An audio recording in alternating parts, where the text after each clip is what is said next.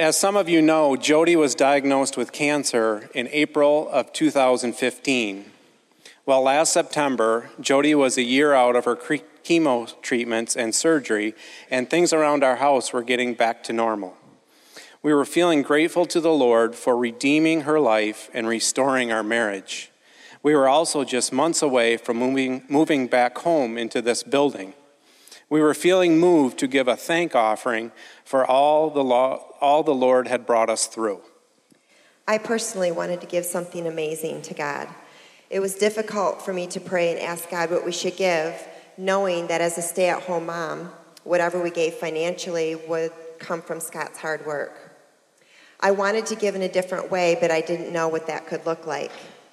On September 23rd, 2016, in the early morning, I was spending time talking with the Lord, and I expressed my desire to give him something worthy of the gratitude that I felt inside. These are some of the exact words that I wrote that morning during my prayer time. Please give Scott an amazing, really high-paying job for us to give Grace Beyond. Please make it evident that this is an answer to our request. Please make it a ridiculous amount of money. Thank you in advance, and please answer quickly. Throughout Jody's treatments, we incurred a mountain of bills that I had to manage. In September of 2016, I was paying the final bills. I honestly was quite frustrated because just after I received confirmation from the business office that we were paid in full, another batch of bills would show up in the mail. It just so happens that on October 5, I received a request for proposal from the place where all of Jody's treatments took place. They had a building on Michigan Street that required some underground utility work. Just as I was getting ready to email the proposal, I received a phone call. It was the collections department of the hospital. They were once again bringing me more news that there was another bill to be paid when a week earlier I was told there were no further charges. I have to admit, I was very frustrated when I hung up the phone. I turned back to my computer to finish the bid I was working on. I decided I didn't want to work for the hospital. So in my sin and frustration, I doubled the bid and sent it over. Four hours later, I received a purchase order. I was stunned. The thought came to me that I was being justified for all the turmoil the health system had put us through financially. That night, Scott started telling me the whole story, and I started to well up with tears, and I think my mouth was hanging open. I was a little worried to tell Scott what my prayer had been. I could see he was already making plans for how to spend this extra money. I asked him to stop talking, and I went downstairs and I got my prayer notebook, and I read him what I had just written a few days before, and I could see now that this was no coincidence. These were my exact words. Please give Scott an amazing, really high-paying job for us to give Grace Beyond. Please make it evident that this is an answer to our request. Make it a ridiculous amount of money. Thank you in advance and answer quickly.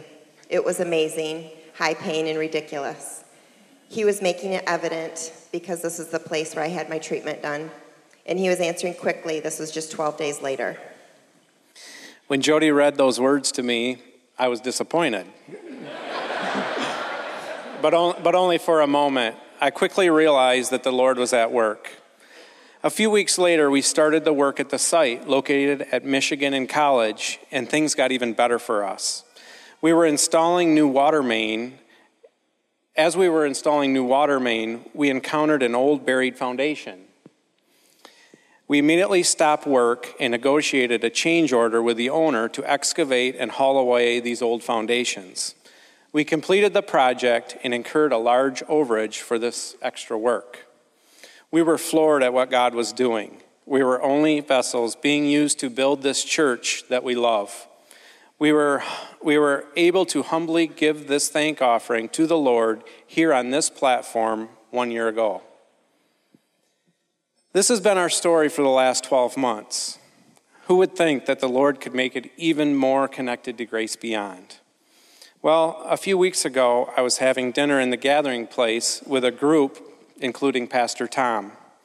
The discussion at the table centered around where the old Calvary Church was, as many of us never attended the old church, much less knew where it was located. I was listening to Tom tell stories of him as a kid when he attended Calvary, running across the street, skipping Sunday school to grab a snack. Later that night, laying in bed, thinking about the conversation at the table, it hit me. The site we were excavating last year for the Grace Beyond project was the exact location of the old Calvary Church building. I later confirmed that the old foundations we hit and removed was the old foundations of Calvary Church. We're just amazed at how God works.